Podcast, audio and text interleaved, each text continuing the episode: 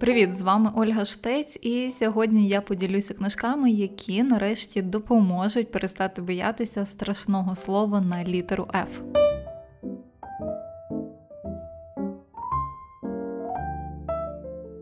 У своєму книжковому блозі я вже кілька років пишу про фемінізм, і, звичайно, спершу були якісь неприємні моменти і образи навіть, але все одно дуже багато людей мені писали, що змінили своє уявлення про фемінізм після цих моїх феміністичних дописів. Проходить рік, потім ще один рік, і потім знову це 8 березня. І я вже наче весь час пишу про цей фемінізм, але знову знаходяться люди в моїй стрічці новин, які пишуть, що 8 березня це свято ніжності, це свято жіночності, весни.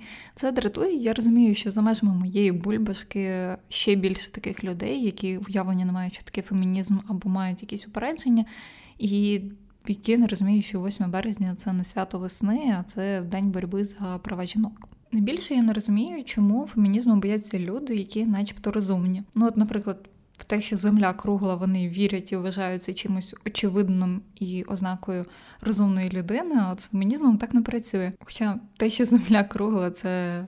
Ну, взагалі-то не треба вірити, бо це просто факт. Віриш ти в нього чи ні, це все одно факт.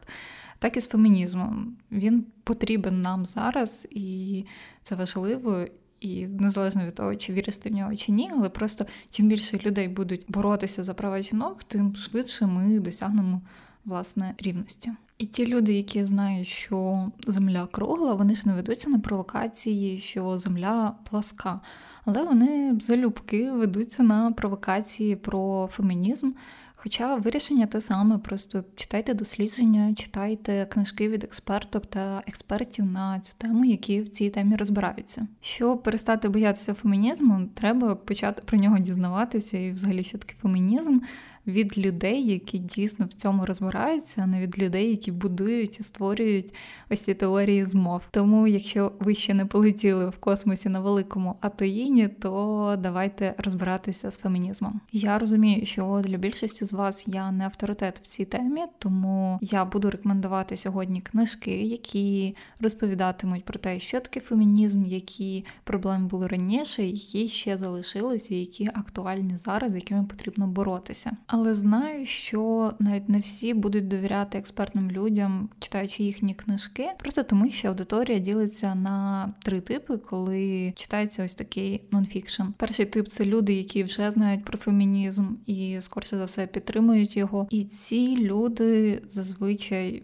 небагато нового дізнаються, але вони читають цю книжку, вони підтримують і рекомендують її далі. Це можна сказати, я входжу в цю категорію людей. Я коли читаю феміністичні книжки, то я вже зазвичай їх підтримую, тому що там наполовину висловлюються мої думки і моє бачення світу. Другий тип читачів це ті, які не підтримують фемінізм, і в яких уже в голові склалися аргументи, чому фемінізм це погано, і ці аргументи навіть молотом не виб'єш. І ну не тільки щодо фемінізму, є такий тип читачів щодо будь-чого, коли там читають нонфікшн про вакцинацію, і вони вже не вірять в вакцинацію, і з ними вже нічого не зробиш. На таких читачів теж нема сенсу орієнтуватися, і ці книжки про фемінізм не для них пишуться, бо ну, щось має велике статися в житті цієї людини, щоб вона змінила думку про фемінізм. Зазвичай це якийсь різновид дискримінації стосовно цієї людини, і коли вона відчуває на собі цю дискримінацію, то тоді вона скорше за все розуміє. І третій тип читачів нонфікшн книжок це ті, які ще не вирішили, вони підтримують фемінізм, чи вони не підтримують фемінізм. Це ті люди, які ще не знають, кому довіряти, чи довіряти тим, які будують теорії змов, чи довіряти людям, які в цьому розбираються, які присвятили своє життя в тому, щоб розібратися і дослідити фемінізм.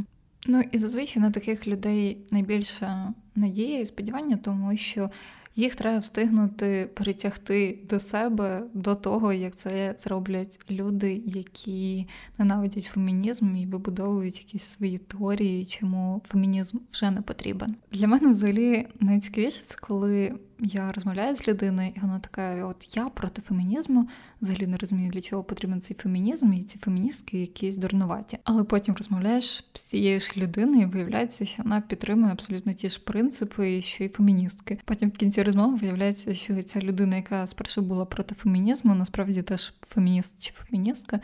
Ну і це доволі смішно, але й сумно, тому що розумієш, наскільки сильно працює пропаганда проти фемінізму, і наскільки погано все ще і мало інформації про фемінізм. Ну що ж, давайте переходити вже до книжкових рекомендацій. І ні, будуть е, рекомендації не тільки книжок про сам феміністський рух, а й про сильних жінок, які надихають ставати феміністами та феміністками і підтримувати боротьбу за права жінок. Тож поїхали до рекомендацій.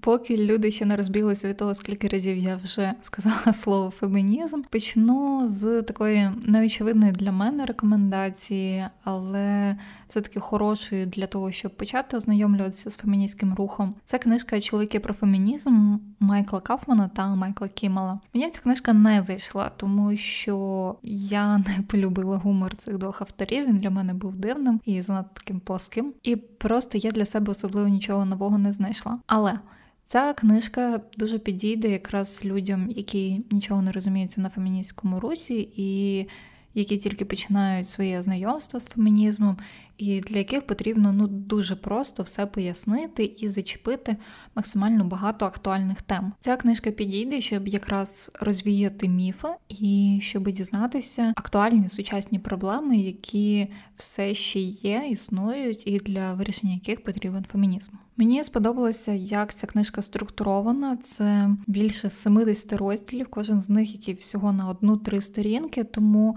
максимально комфортно, коротко і безболісно можна дізнатися про фемінізм, тому що знаю, що людям навіть ліньки зазвичай почитати статтю Вікіпедії, щоб дізнатися, що таке фемінізм. А тут відкриваєш сторінку на проблемі, яка тебе цікавить, і ось коротко в кількох абзацах тобі вже пояснено. А якщо хочеш дізнаватися більше, то завжди можна буде потім дочитати якусь іншу літературу. Що я маю на увазі під якісь такі проблеми чи міфи, які найбільше цікавлять? Це, наприклад, сексистські жарти. Чому це погано?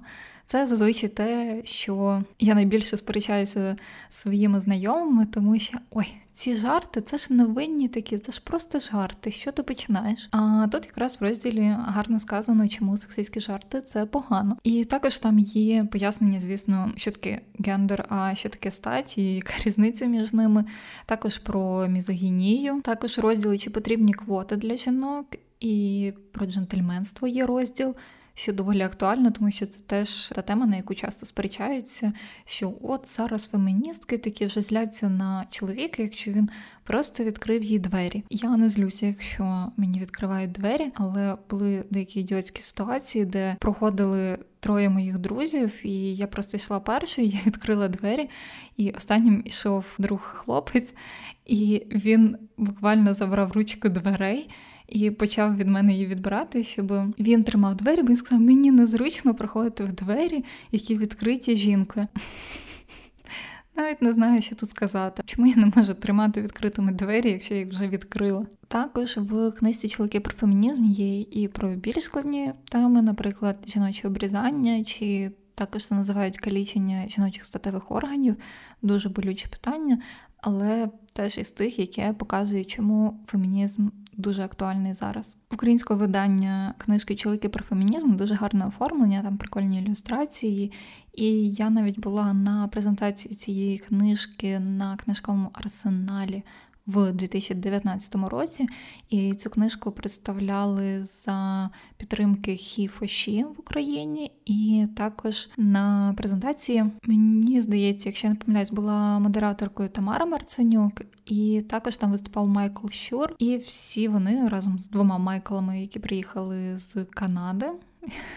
Здається, тому що мені здається, один з Канади, один з США. І вони розповідали цілу годину про фемінізм. Ну і власне представляли цю книжку. Мені тоді презентація дуже сподобалася, навіть більше ніж сама книжка. Я тоді отримала ще ці прикольні стікери з малюнками, які є в книжці, і вони реально дуже прикольні. Потім обклеювали свій планер. Тому, звісно, рекомендую не пропускати книжкові презентації. Це завжди дуже класно і цікаво. Ще раз нагадаю, розповідала про книжку Чоловіки про фемінізм Майкл Кафман та Майкл Кіммел. Вона є в українському виданні.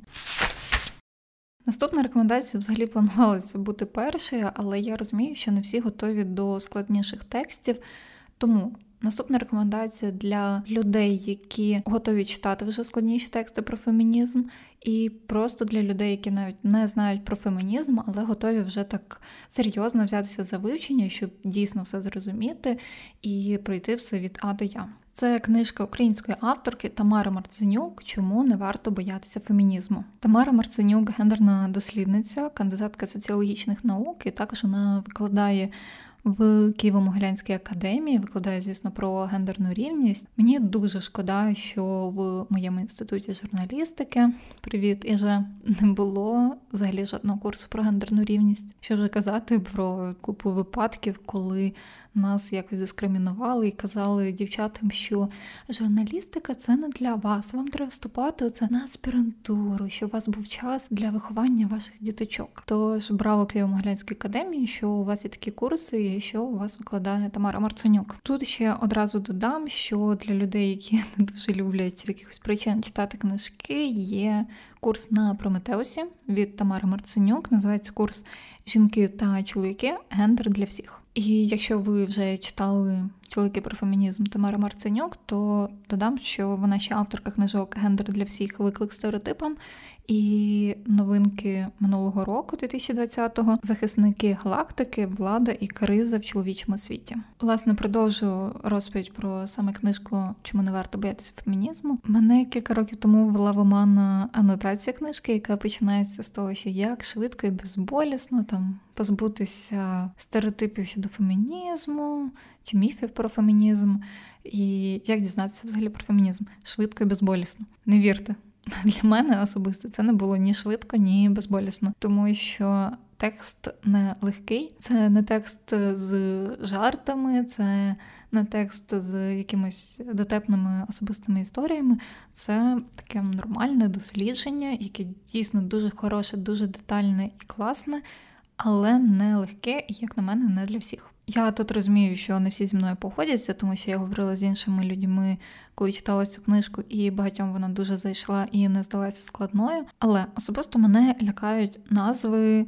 Критика андроцентричної парадигми в соціальних науках, коли в анотації книжки сказано як швидко і безболісно, і книжка називається Чому не варто боятися фемінізму. А в той же час ми отримуємо такий курс з університету, то мені здається, тут такий дисонанс між анотацією, назвою і самим текстом в книжці. Але якщо говорити саме про книжку, яка пояснює, що таке фемінізм, і дійсно добре пояснює, а не з дурнуватими жартами, як було в книжці Чоловіки про фемінізм двох Майклів, то книжка Тамари Марценюк дуже класна. Вона розповідає всю історію феміністського руху. Вона розповідає про важливі феміністські книжки, дослідження. Книжка вона настільки інформативна і класна, якщо ви дійсно готові сісти, розбиратися в фемінізмі, вивчати і розуміти то ну ідеально просто. Вона як прочитаєш цю книжку, наче пройшов курс в університеті, хоч можна записувати собі кудись в кредити, не знаю, на LinkedIn. Я прочитав цю цю книжку, наче пройшов цілий курс про гендерну рівність. У цієї книжки ще дуже класна верстка. Там класні ілюстрації перед кожним розділом, там класні таблички, які адекватно зроблені і одразу зрозумілі. Там в кінці кожного розділу є коротенький висновок, щоб, прочитавши там 10 сторінок, можна було згадати і зрозуміти, яке, ну, який загальний висновок всього всього. Також там в кінці кожного розділу є рекомендована література, яка дотична до тієї теми, яка обговорювалася зараз в розділі. І дуже класно, також там є рекомендовані фільми, які теж дотичні саме цього розділу. І там була рекомендація фільму Суфражистки і посмішка Моналіза, здається. Тому в цьому плані ця книжка дуже крута, все розписано, все пояснено. І історія, і теорія, і сучасні проблеми, і проблеми в різних країнах, і як вони з цим борються зараз, як боролися раніше, що можна прийняти в Україну. І всі ці списки рекомендованої літератури і фільмів це дуже дуже круто. І в кінці самої книжки також є список Фейсбук-спільнот, до яких можна додатися, Фейсбук-сторінок, якихось українських медіа, які розповідають про фемінізм. Тому це класне доповнення до книжки, тому що книжці вже два роки, а чогось нового весь час з'являється, і оці всі медіа і онлайн-спільноти, особливо українські, допомагають розуміти, що зараз відбувається в Україні, які петиції там підписуються, які порушення, і все таке. Тому, якщо ви більше любите серйозні книжки і дослідження, то раджу саме чому не варто боятися фемінізму Тамара Марценюк, тому що це дуже якісна книжка і дуже інформативна. Наступна рекомендація, мабуть, моя улюблена це книжка Феміністки не носять рожевого та інші вигадки вкладачка Скарлет Кертіс, але там дуже багато есе від відомих акторок, співачок, активісток, засновниць якихось класних стартапів. Мені сподобалося, що в цю збірку включили не лише там. Білих жінок, жінок із різним бекграундом, з різним кольором шкіри, з різною національністю. Це дуже класно, хоча майже всі ці люди доволі відомі. Ця збірка точно зайде тим, хто любить читати есе, і просто людям, які більше люблять дізнаватися про фемінізм не лише як теорію і історію, а й через особисті історії жінок, які вважають себе феміністками. Ну, ця книжка може не зайти тим, хто не любить читати есе, читати ось такі збірки, тому що можливо в якийсь момент може здатися, що вони всі між собою схожі, ну вони справді схожі, тому що вони про фемінізм, але про різний фемінізм і про різний досвід насправді. Ну і ще ця книжка може не зайти людям. Це ті, які такі скептики, які не люблять комусь співпереживати, і які там весь час, якщо ти скажеш, що там не знаю, тривожність чи депресія, вони скажуть, та просто почни позитивно думати. Такі люди зазвичай просто не чують проблему взагалі, і відповідно в цих есе теж можуть не почути проблеми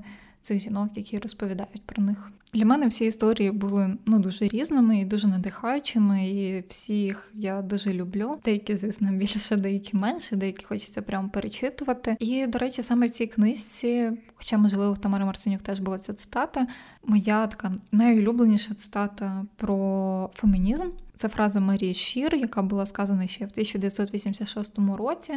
Звучить вона так: фемінізм радикальне переконання в тому, що жінки це люди. Люблю цю фразу, тому що вона передає наскільки очевидно підтримувати фемінізм. В збірці феміністки носять рожево та інші вигадки. Такий класний поділ есе. Там є ось такі блоки, які називаються прозріння, злість, радість, поетична перерва, дія, освіта. Ну і есе входять в різні блоки. Наприклад, в блоці прозріння феміністки розповідають, як вони зрозуміли, що вони підтримують фемінізм і що вони феміністки. В блоці злість навпаки про якісь просто абсурдні моменти з життя, які ну дуже вибішують. Там в поетичній перерві власне поезія від феміністок про фемінізм. Тому дуже класний поділ на ці блоки. І якщо ви хочете прочитати щось саме конкретне під настрій, то можна обрати есе з конкретного блоку. Хочу окремо сказати про есе, які мені дуже сподобалися. Це я тут не буду оригінальною. Мені дуже сподобалося есе Кіри Найтлі. Знаю, що багатьом воно зайшло. Кіра Найтлі написала про материнство. Це називається Слабка стать, і вона ну дуже емоційно це зробила. І прямо такі мурашки по шкірі, коли читаєш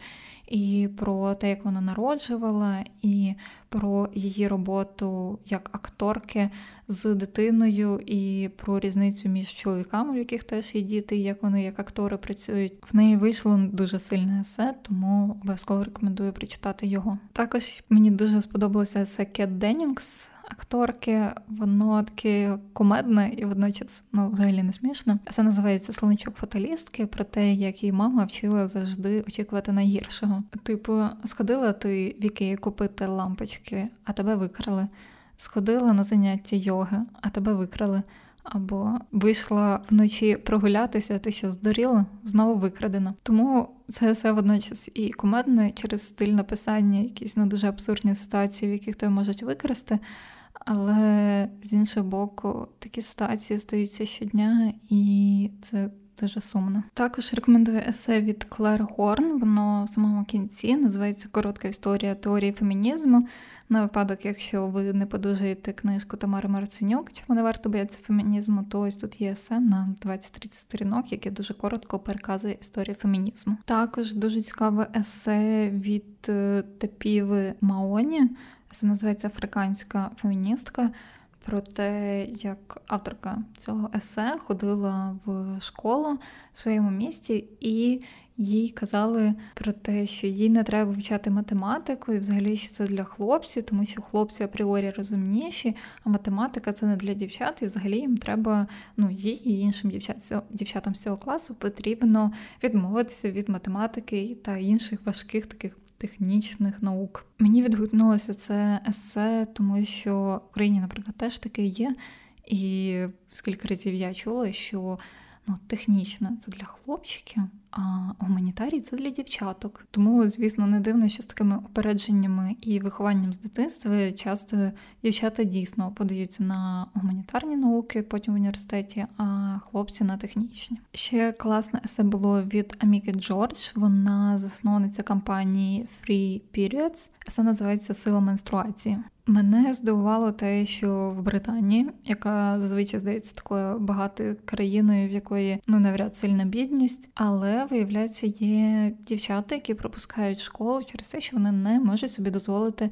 Купити прокладки, тампони і мусять робити замінники зі шкарпеток, чи туалетного паперу, чи газети, чи взагалі пропускати школу, тому що ну ти ж не підеш школу, коли в тебе тече. А це те, що впливає на подальше навчання цих дівчат, тому що ну менструація це ж не те, що раз на рік. Менструація це щомісяця, кожні 3-4 тижні. І через це дівчата дуже багато пропускають навчального матеріалу, не встигають нас доганяти, і через те вони отримують гіршу середню освіту, і через те в них менше шансів отримати вищу освіту. Ще авторка розповідає про податок на тампони.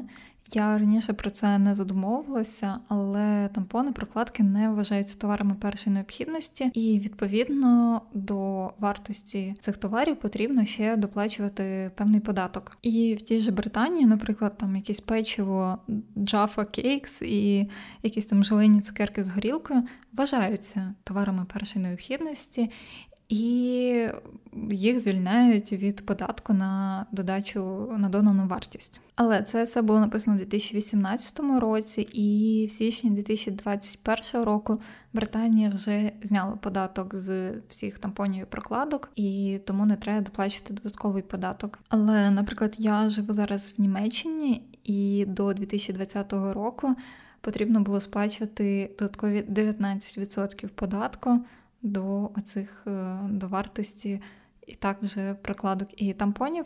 І з 2020 року цей податок не відмінили, але зменшили до 7%. Теж не ідеально, звісно, краще ніж 19%, тому що 19% це додатково доплачувати за прокладки і тампони за власне товари першої необхідності. Ну, як ви вже зрозуміли, збірка дуже класна, дуже інформативна, дуже надихаюча.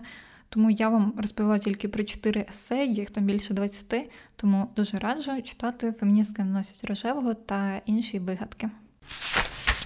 Наступна рекомендація не суто про фемінізм, але дотична до цієї теми це комікс Заборонений плід Лів Стрьомквіст, авторка зі Швеції, прикладно теж зі шведської. Тож, хто там готовий до слів вульва, менструація, оргазм, то рекомендую цю книжку.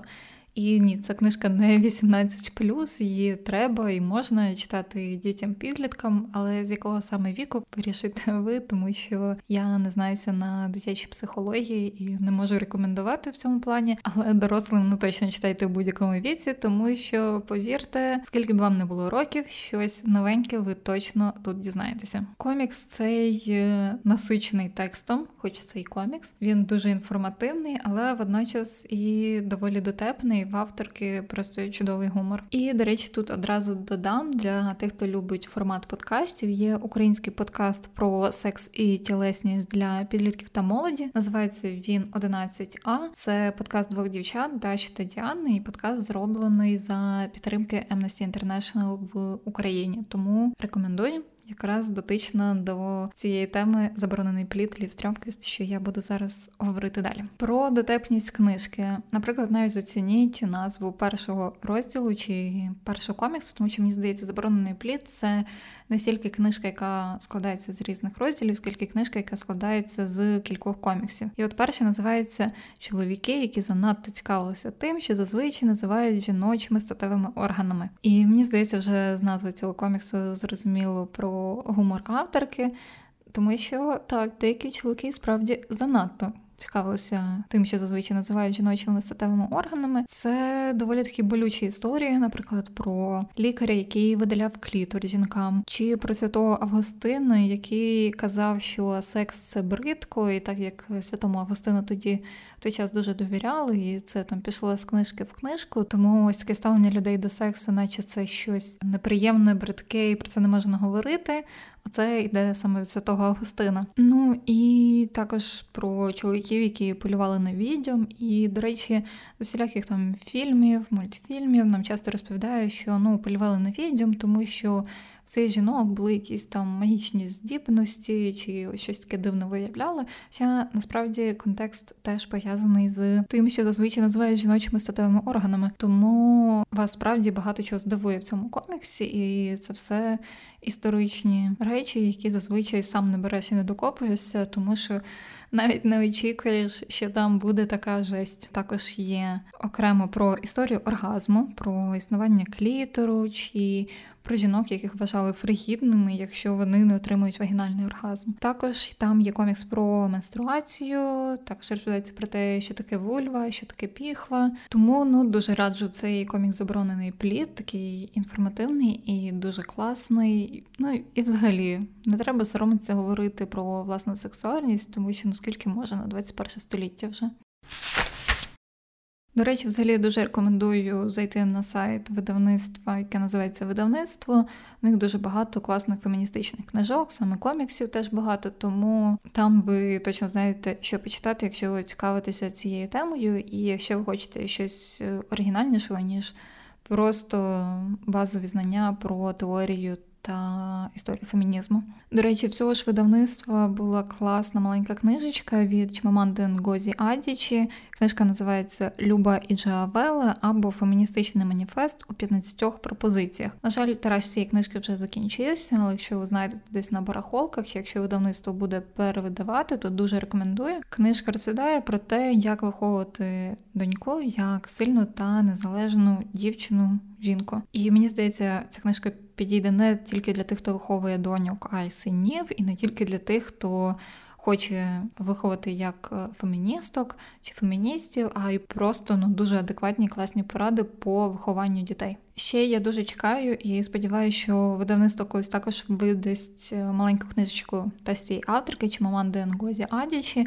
Англійською вона називається We Should All Be Feminists. І книжка теж дуже класна і така загальна про фемінізм, про саме досвід цієї авторки чи Маманди Нгозі Адічі. Якщо ви не проти подивитися відео на YouTube замість того, щоб почитати книжку чи чекати українського перекладу, то ви власне можете знайти на TEDx оцю розмову Чиманди Нгозі Адічі We should all be feminists, тому що власне текст цього відео в результаті і став книжкою, і тому, можливо, навіть відео подивитися буде краще, тому що так ви побачите саму авторку і почуєте оригінальний текст, як він починався з відео, а не як потім став книжкою. Наступна порада буде не дуже очікуваною, тому що вона ще більше віддаляється від теорії та історії фемінізму. Це книжка Неймовірні 15 жінок, які творили мистецтво та історію Бріджит Квін. Книжка класна тим, що розповідає про сильних жінок, а також розповідає про те, як дискримінувалися жінки в мистецтві протягом всієї історії власне мистецтва, і скільки імен було забуто, скільки імен нам не розповідають, і ми не знаємо, тому що ну от жіноче мистецтво не сприймали і досі часто не сприймають всерйоз так, як чоловіче. Ну і щоб це не здавалося якоюсь моєю власною параноєю чи параноєю всього кількох жінок, то почитайте книжку, тому що там факти, які власне показують наскільки не на користь жінок складалася вся ця історія мистецтва. Книжка, до речі, підійде для загальної аудиторії. Не треба розумітися на мистецтві для цього, тому що я не розуміюся, хоч я і вже кілька років малюю, але досі жодної якоїсь теорії чи історії мистецтва не проходила. І до речі, ця книжка якраз навпаки може допомогти вам більше дізнатися і полюбити мистецтво, і захотіти про нього дізнаватися потім більше. Тому книжка так для загальної аудиторії, не відкидайте її тільки тому, що ви не знаєтеся на мистецтві.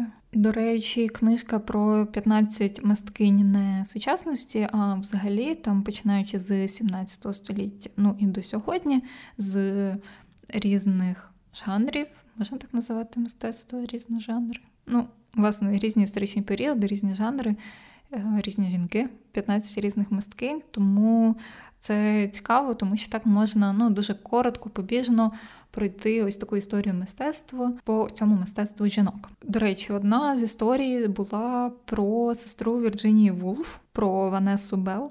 Я не знала, що в Вірджинії Вулф була сестра художниці. І, до речі, саме ця сестра малювала обкладинку до одного з видань Вірджинії Вулф, тому теж дуже цікаво. Про що взагалі розповідається в цій книжці? Це, по-перше, особисте життя мисткинь і про те, як якісь життєві події вплинули на них та їхнє мистецтво. Це були і зґвалтування, і тортури. Також книжці про саме мистецтво цих мисткинь і якісь базові пояснення до цього. І також в цій книжці є особисті історії авторки цієї книжки, яка розповідає, як вона відкрила для себе мистецтво тієї чи іншої мисткині. І тут я хочу розповісти одну історію цієї книжки, просто щоб ви розуміли, якого роду дискримінація стосовно жінок в мистецтві. І вона мене ну дуже здивувала, тому ось ця історія. Уявіть собі ситуацію. Музей Метрополітен отримує надзвичайну картину художника, але через багато років дізнається, що насправді цю картину намалювала художниця. І після того, як це дізналися, критики починають казати, що це було одразу помітно, і нарешті це пояснює недоліки твору, наприклад, майстерно приховану слабкість і тисячу тонких вивертів, які разом і витворюють дух жіночності. Ну і мене дуже шокувала ця історія, хоча якось на підсвідомості навіть уже не дивуєшся цьому. Ну і остання рекомендація, яка чудово підійде і для дорослих, і ще краще підійде для дітей, щоб зачитувати їм на ніч.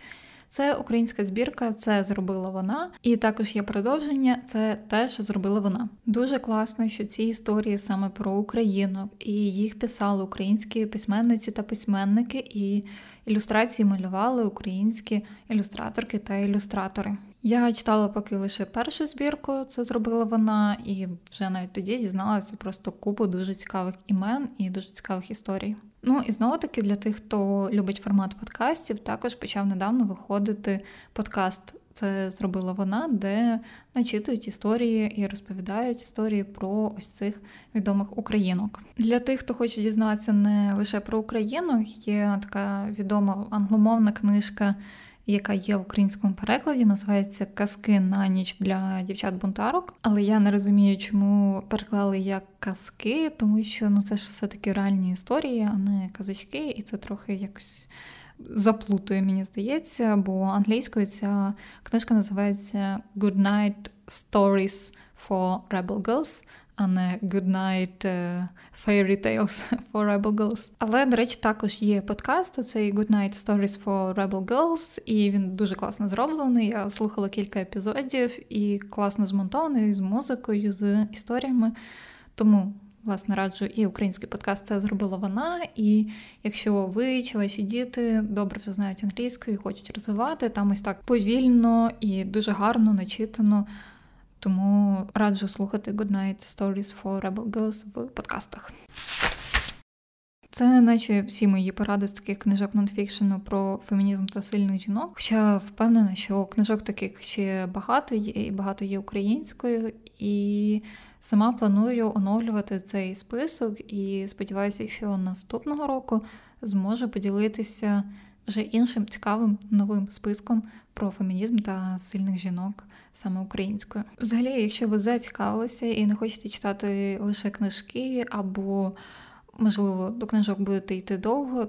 То раджу підписатися на українські медіа та Фейсбук-спільноти, Фейсбук-сторінки, які розповідають про актуальні сучасні проблеми, особливо в Україні. Це гендер в деталях, це повага кампанія проти сексизму в українських змі та політиці, це UN Women Україна, це Хіфоші Україна і це Бийся як дівчина. Ну і просто така моя топ-порада, якою хочу закінчити цей епізод, це читайте книжки не лише письменників, а й письменниць, тому що, попри всі стереотипи, жінки не пишуть виключно так звані сопливі романи. Конкретно зараз художні книжки радити не буду, тому що нарадила вже багато нонфікшену. Ну і плюс це все дуже суб'єктивно і залежить від жанру. А книжок написаних жінками ну дуже багато.